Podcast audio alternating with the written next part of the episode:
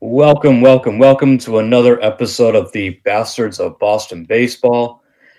We want to welcome in any new listeners who may be checking us out for the very first time. Happy to have you aboard. For those of you who've been here from the start, you already know the drill. We live and die by this team just like all of you, and we make no apologies for that. I am Jason Kelly. I'm coming to you from Canton, Massachusetts. You can find me on Twitter at Color of the Iris. You can find the main account for this podcast at bastards underscore Boston. Joining me tonight from the mile high city of Denver, Colorado, by way of Quincy, Massachusetts, is Andrew Duan. Andrew, how's it going? Doing good, doing good. You know, just taking some playoff basketball right now. It's watching Giannis just manhandle people like a fullback and you know running up the middle. It's kind of funny to see what other teams get away with, but that's kind of all I got going. Try to decompress from a Red Sox series loss and a couple other Boston sports losses last couple days. Yeah, there's certainly no shortage of sports going on right now. It's just a jam-packed schedule all around. Um, also joining me tonight from Myrtle Beach, South Carolina, by way of Windham, Maine, is Terry Cushman. Terry, how are you? Pretty good. Enjoying the South. It's starting to get pretty consistently in the upper 70s, 80s now, and we're getting the daily thunderstorms and all that fun stuff down here. I haven't swam in the ocean yet, but I, I think the last, the first time I did it last year, which was really my first season, uh, was the last week of April, which is right now. The water was 70 degrees, which is, you know, compared to New England, uh, you don't go into shock right away when you dive into it. Um, and then basically from June on gets like bathwater. So gonna start enjoying the ocean, especially on these Red Sox off days. I think we got a, two more Thursdays off, don't we, in the month of May?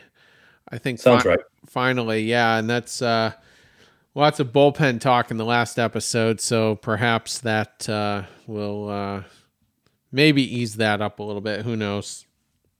Yeah, I'm jealous. We we can't start swimming in any waters up here until like late June, July. People can finally put their pools up, and hopefully, it's uh, it, you know, it's not too cold when you get in there. I'm not brave enough to swim in the lakes and the rivers because there are gators down here, and I've seen some. So, so it's only ocean for me at this point. Yeah, no, I don't blame you. I wouldn't step foot in any of those either. and swimming pools are essentially toilets to me if kids are around. So I just, those are ruined uh, for me. Yeah. Oh, I don't blame you. I'm airing get, it all out. Yeah. no, those can get gross. Believe me. I, living in Florida for as long as I did, yeah, some of those swimming pools, you don't uh, don't feel great coming out of them. yeah. Exactly. No.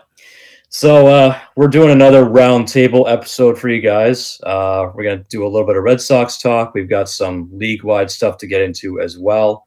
Uh, we're gonna start with the Brayan Bello demotion. Uh, back down to Worcester he goes after just a couple of starts, coming back from the injury. Um, his first two starts back, not great. Um, got got lit up a little bit. Um, but it was still kind of a shock, I think, to a lot of Red Sox fans to see that he had been demoted uh, to Worcester, particularly since you know he's one of the young studs in you know of their pitching program that they're really trying to promote, that they're really trying to get something out of. You know, everyone looked at him, Houck, and Whitlock as sort of uh, the next guys to take over that rotation, and Bello gets sent down, and you know, there's reports that it's not going to be for very long, and that it's just sort of a a quick reset. He'll be back up soon, but um, he made some comments that sort of suggested, you know, he, he wasn't happy about it, um, which is natural. He's, you know, he wants to be in the majors. Um, but he basically said he doesn't feel like his development will get any better at the minor league level. He feels that his development is only going to happen at the major league level. So he's obviously bummed out about it. A lot of Red Sox fans are bummed out about it. Um, Terry, what was your reaction to his demotion and sort of how they're handling Brayan Bello so far early on. I was pretty surprised. I mean, it, it, feels like we've had to get used to almost daily roster moves, you know, for a number of reasons. Nothing super major, but um, him being, you know, a move that took place last week definitely surprised me. I thought he handled it very well. I mean, he didn't throw a fit or any type of, you know, he didn't you know, any type of tantrum, I guess, um, as far as we can tell. Uh, I think he's right. I, I think he's kind of outgrown the minor leagues. I think if you look at his first start, which I believe may have been the Angels, uh, compared to his next one. Uh, I think that was the Brewers. I could be mistaken, but you did notice, uh, you know, a lot,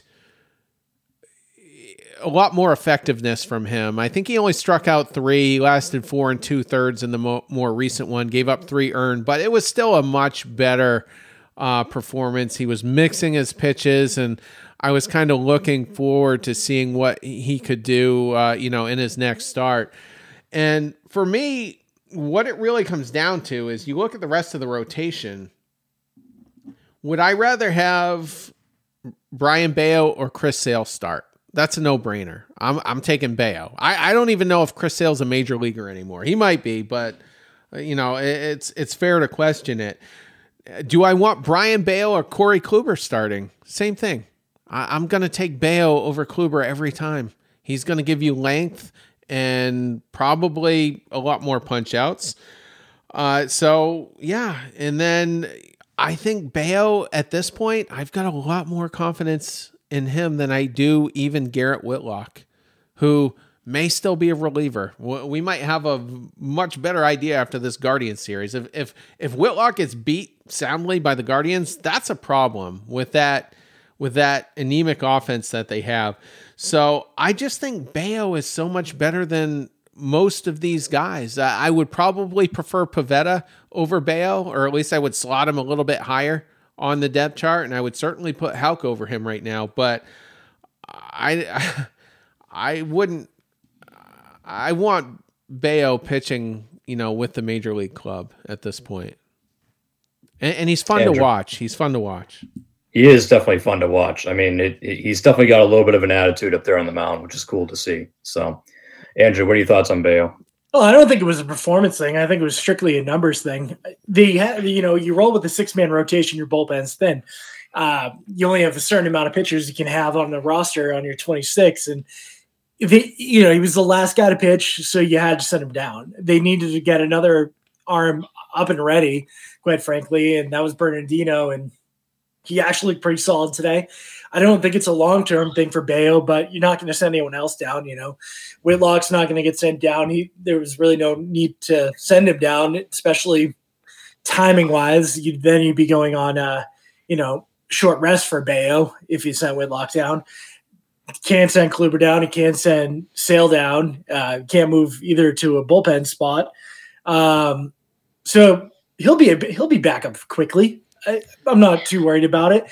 You know, there's a certain amount of times you can option a guy nowadays uh, after that 2021 season where we saw Tanner Houck, you know, kind of take build up you know as many uber points as he possibly could when he was going down after every start then coming back up the next day but yeah this will be temporary for Bello. he's got to figure a couple things out what i saw out of some of his performances that was that he was going well and then there was a stoppage or something that would throw him off. It happened twice. The first game he pitched, he should have had a strikeout against the Angels, and they blew it.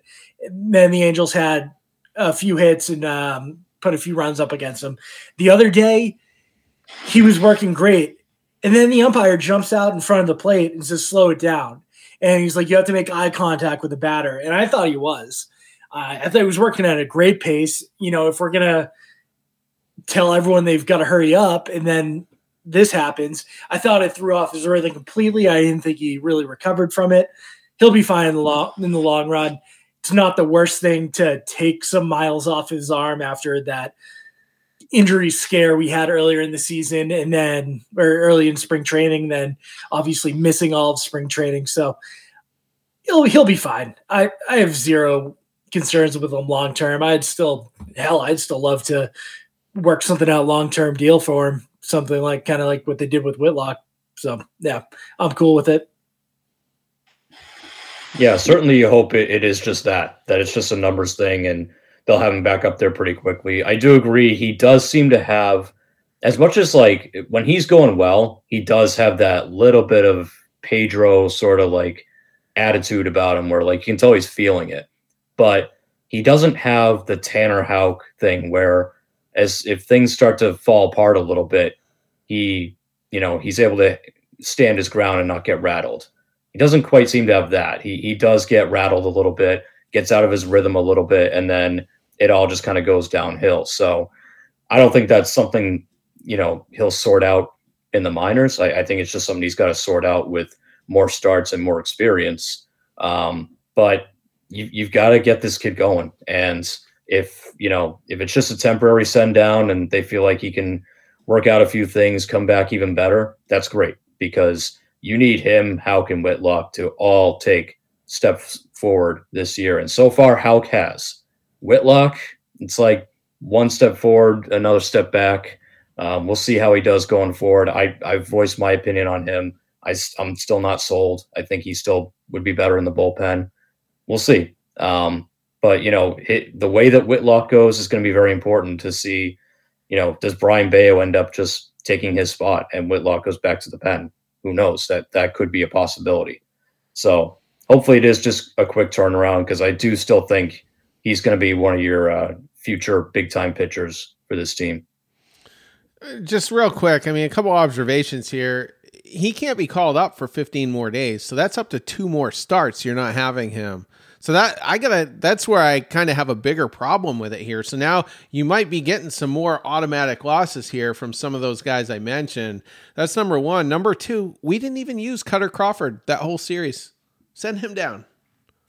I I'd, I'd much rather have Bello up here with the big club. And if he's got the confidence, he he think he can figure it out. I'd let him try it for another start or two.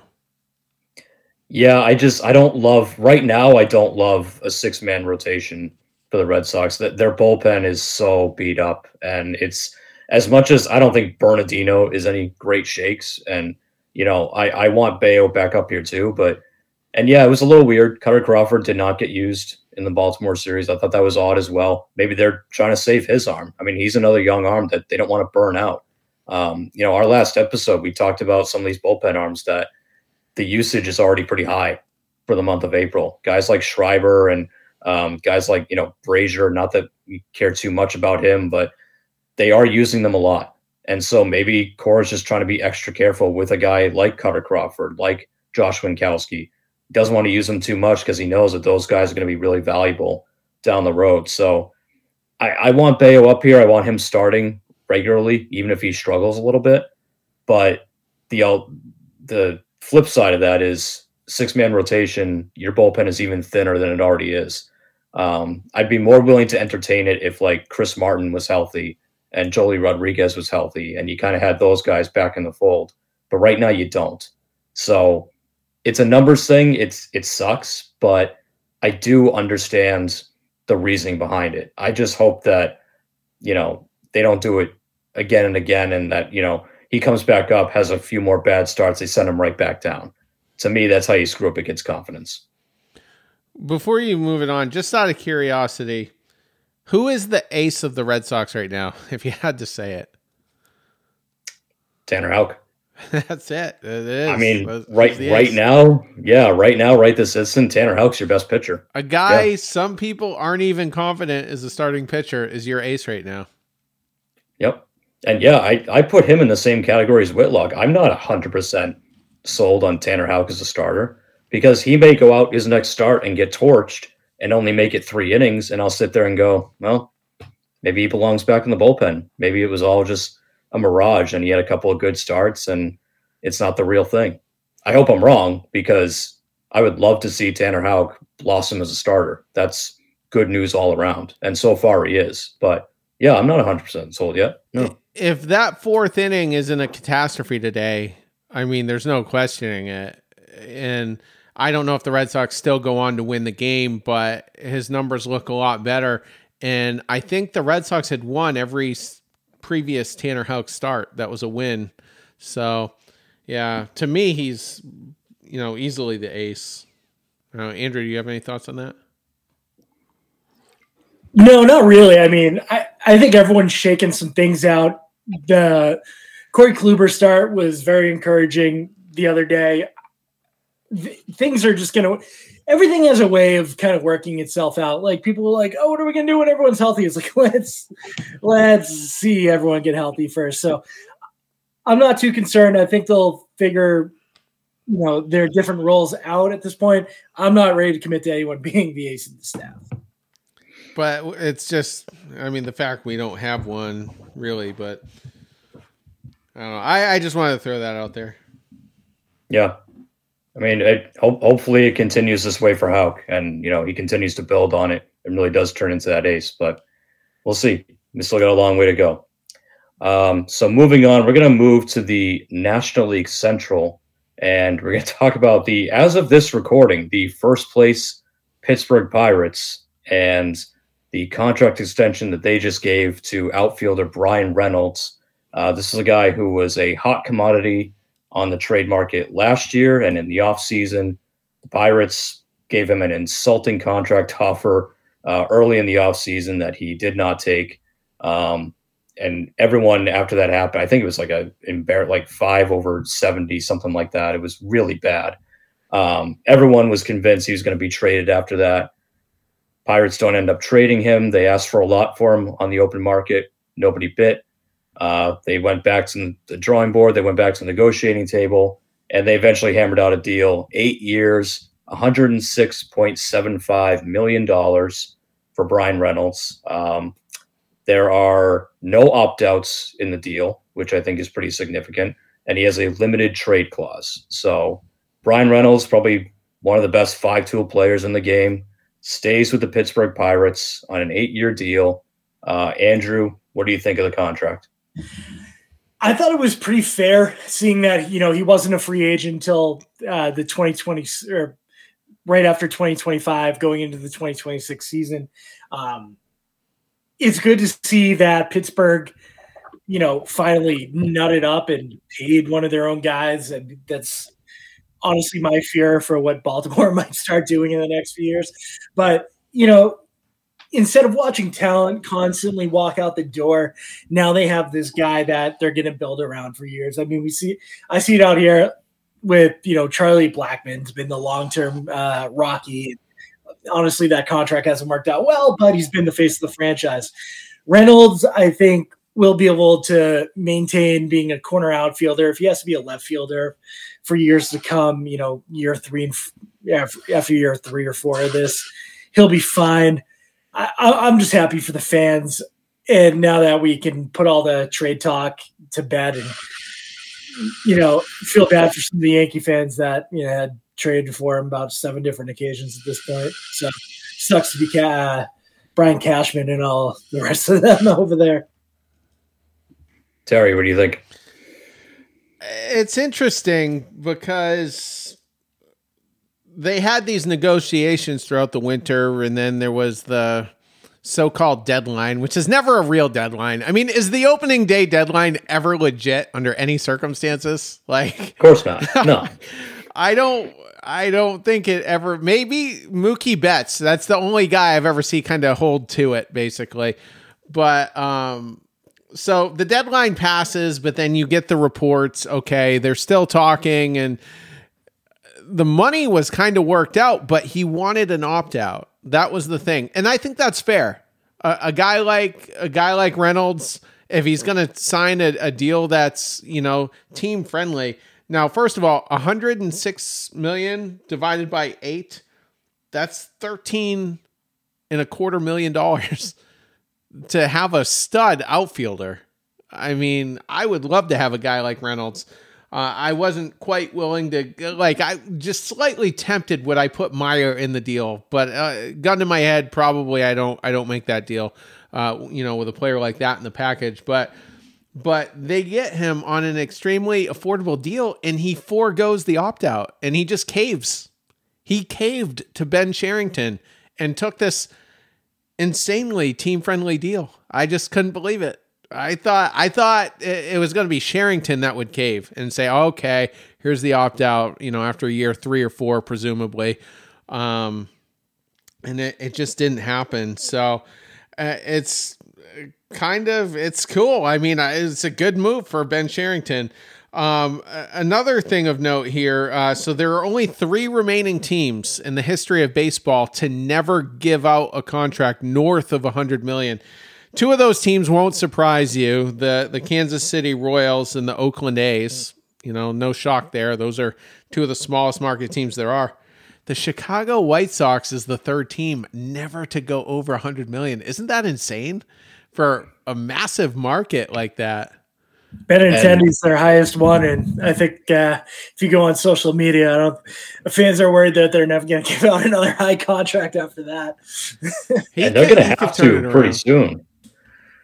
Yeah. I mean, they're they're going to have to. Tim Anderson is going to be up soon, and I, I would imagine if he continues the way he's going, he's going to earn more, or he's going to uh, command more than a hundred million dollars. So uh, yeah, a lot of White Sox. White Sox Twitter is uh, is just on fire right now. They they are so mad at this team. They're they're wearing "sell the team" T-shirts to the ballpark. Um, they're all pretty much saying Tim Anderson's out of here. He's going to be gone.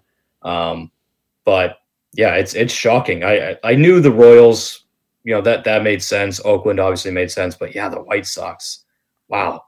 And it, just getting back to Reynolds real quick, he he did forego the opt outs, but I think he also protected himself by keeping it a team friendly deal because that's a tradable contract, especially a few years down the road. If Pittsburgh can't put it together, if their young talent doesn't pan out and they just never become a contender, and Reynolds by the time he's 32 maybe 33, you know, wants to play for a contender, that's a tradable deal. 13 million a year for, you know, a, a good outfielder who, you know, hits for power and and all that stuff. I mean, it that's tradable. So I think he protected himself in that way that maybe by not asking for the richest contract, sure he foregoes the opt-outs, but if in a couple years the Pirates are going backwards again, then he can demand a trade and just say, "Get me out of here." And I think it could happen. Real quick though, I mean, the Pirates are like the I don't know the third or fourth best team in baseball, and it seems like every year there is a team that gets off to a hot start, and you're like, well, you know, give it a month, they'll come down to earth. And perhaps the Pirates do, but I don't think it's entirely a fluke. Like they have a pretty good pitching staff right now. They've got some young uh, pitchers on that staff that are pretty serviceable. And if it weren't for the fact that Oneil Cruz went down, I would be supremely confident. Well, I shouldn't say supremely confident, but I'd be increasingly confident that this could be a team that competes for the third uh, wild card. That the National League isn't as deep as as the American League, but Mitch Keller right now pitching, uh, he's uh, just shy of 30 innings. 364 uh, ERA. Uh, Johan Oviedo, who we saw in the uh, Red Sox series, a 3.03 ERA. J- again, just a hair under 30 innings. Uh, Roansy Contreras, uh, you know, a 358 ERA right now, just under 30 innings. They've got some. They got some pitchers on their staff, and even if this isn't the year, it's coming. Uh, they're they're gonna be here soon. And I just I think Ben Cherington's doing a very good job. And if they can just add some offense here, uh, that's gonna be that's gonna be a team to be reckoned with. And they have one of the best closers in the league. We were talking about that off air before we come on, David Bednar. So I'm just saying, I'm just saying. Well, and when you look at their top prospects, a lot of them are due up like or or expected to be in the majors within the next two to three years. I mean, it's not like they've got guys who are 17, 18 years old that are still, you know, four or five years away. Their prospects are on the way soon.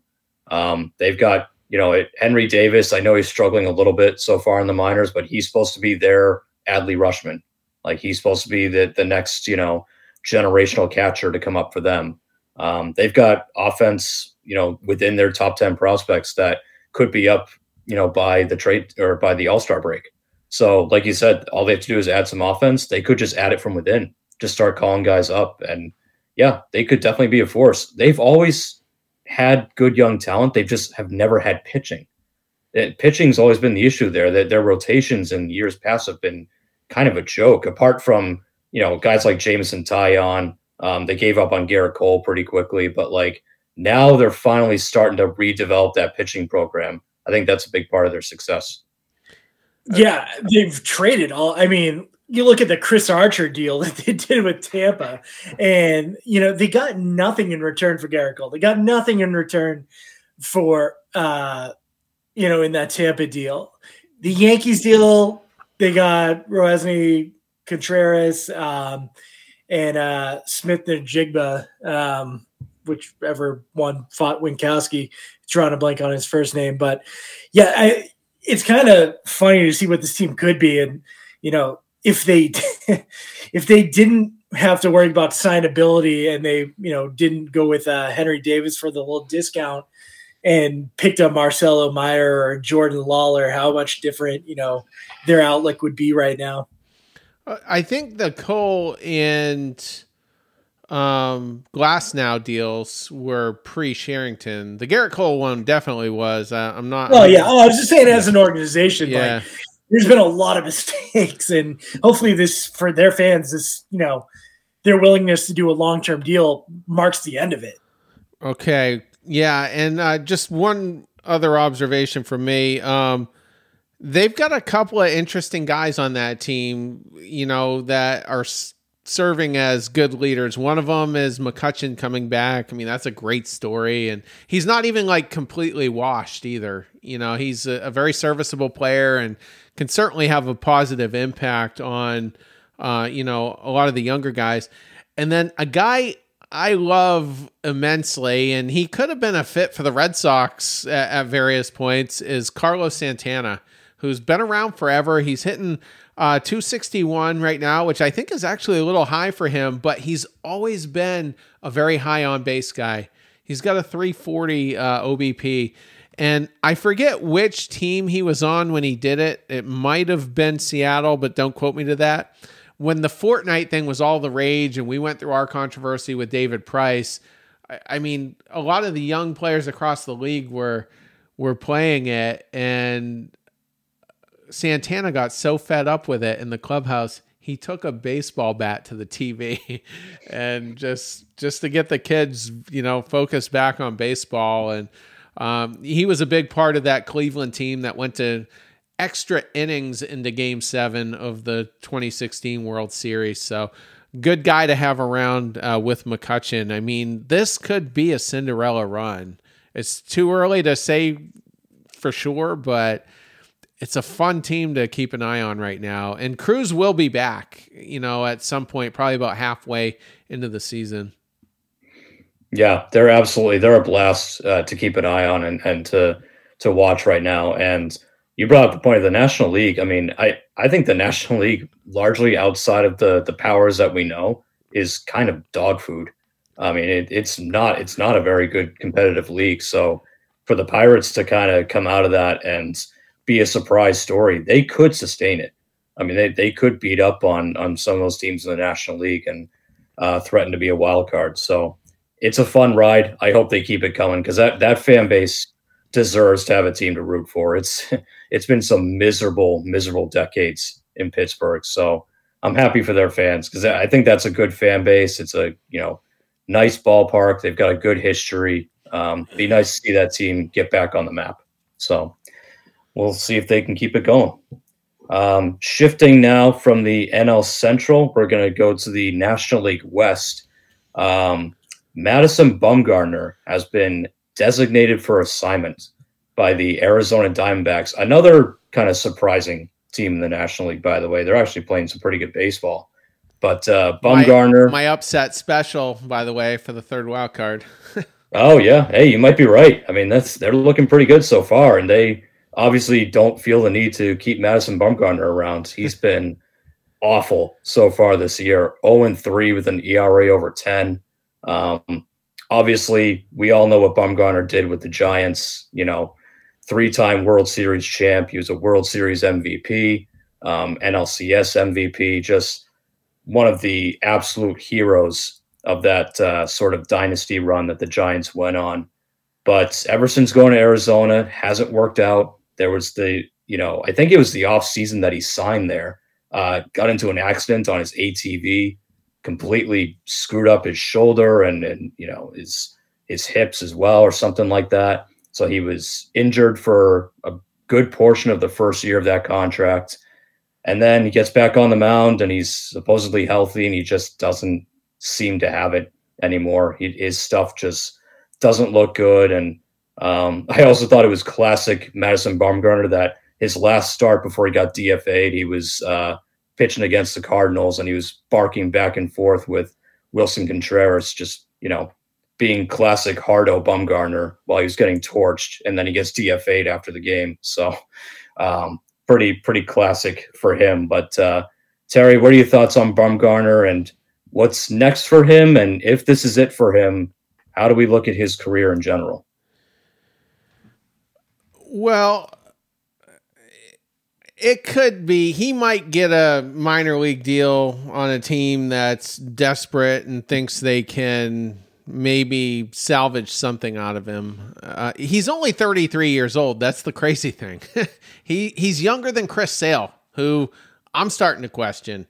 And it's crazy how basically at the turn of this decade he just fell off.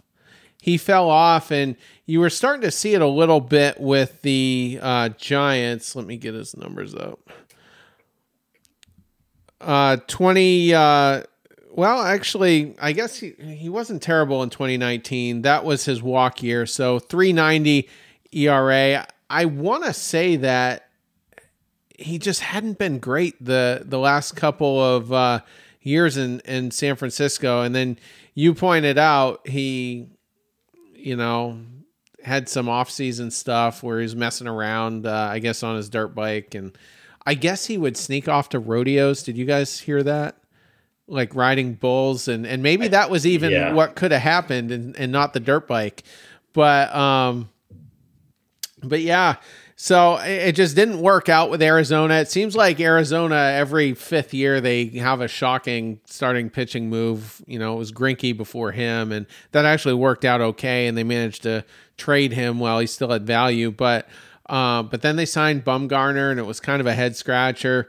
Um, you know, especially to stay in that division that was so familiar with him, that was so loaded. You know, with um, you know other stacked teams, and yeah, so I, I don't know where he ends up, but I will say this: I think he is a Hall of Famer. I mean, just based on his his starting pitching uh, in the playoffs is just phenomenal.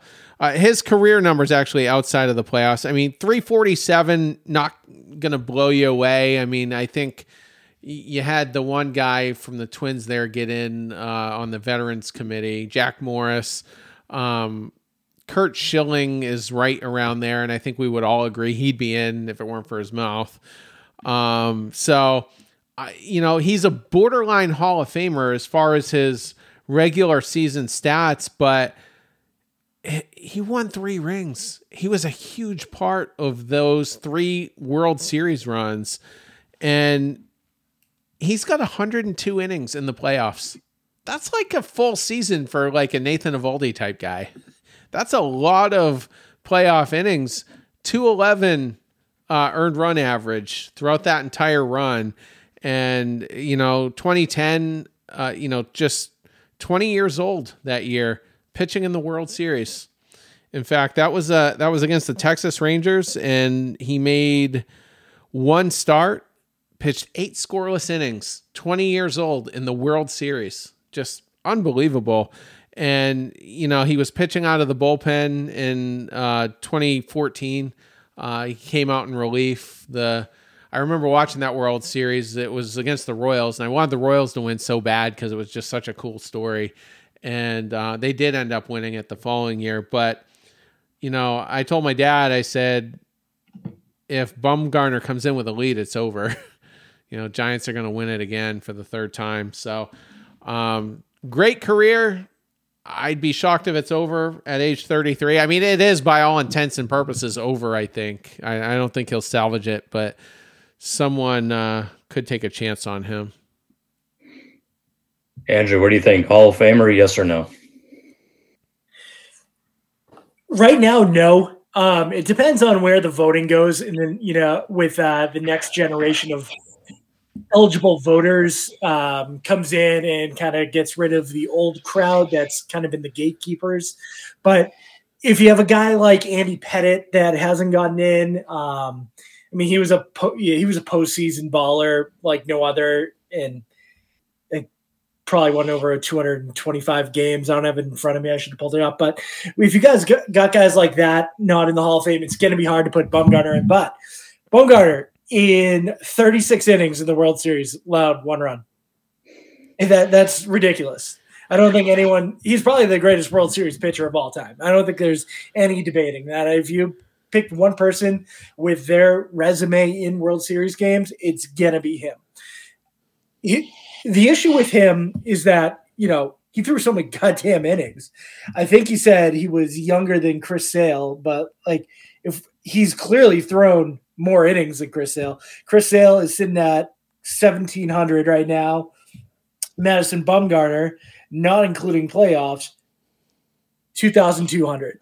So that's a lot of wear and tear. If he's throwing 220 innings a year and then pitching in Wellington to him, you know, three starts each time, going six, seven innings, and then you have an abbreviated offseason, you're coming back, you're doing it again another abbreviated offseason. There's a lot of miles on there. So I don't think he is going to ever rebound. I think he'll get a stint.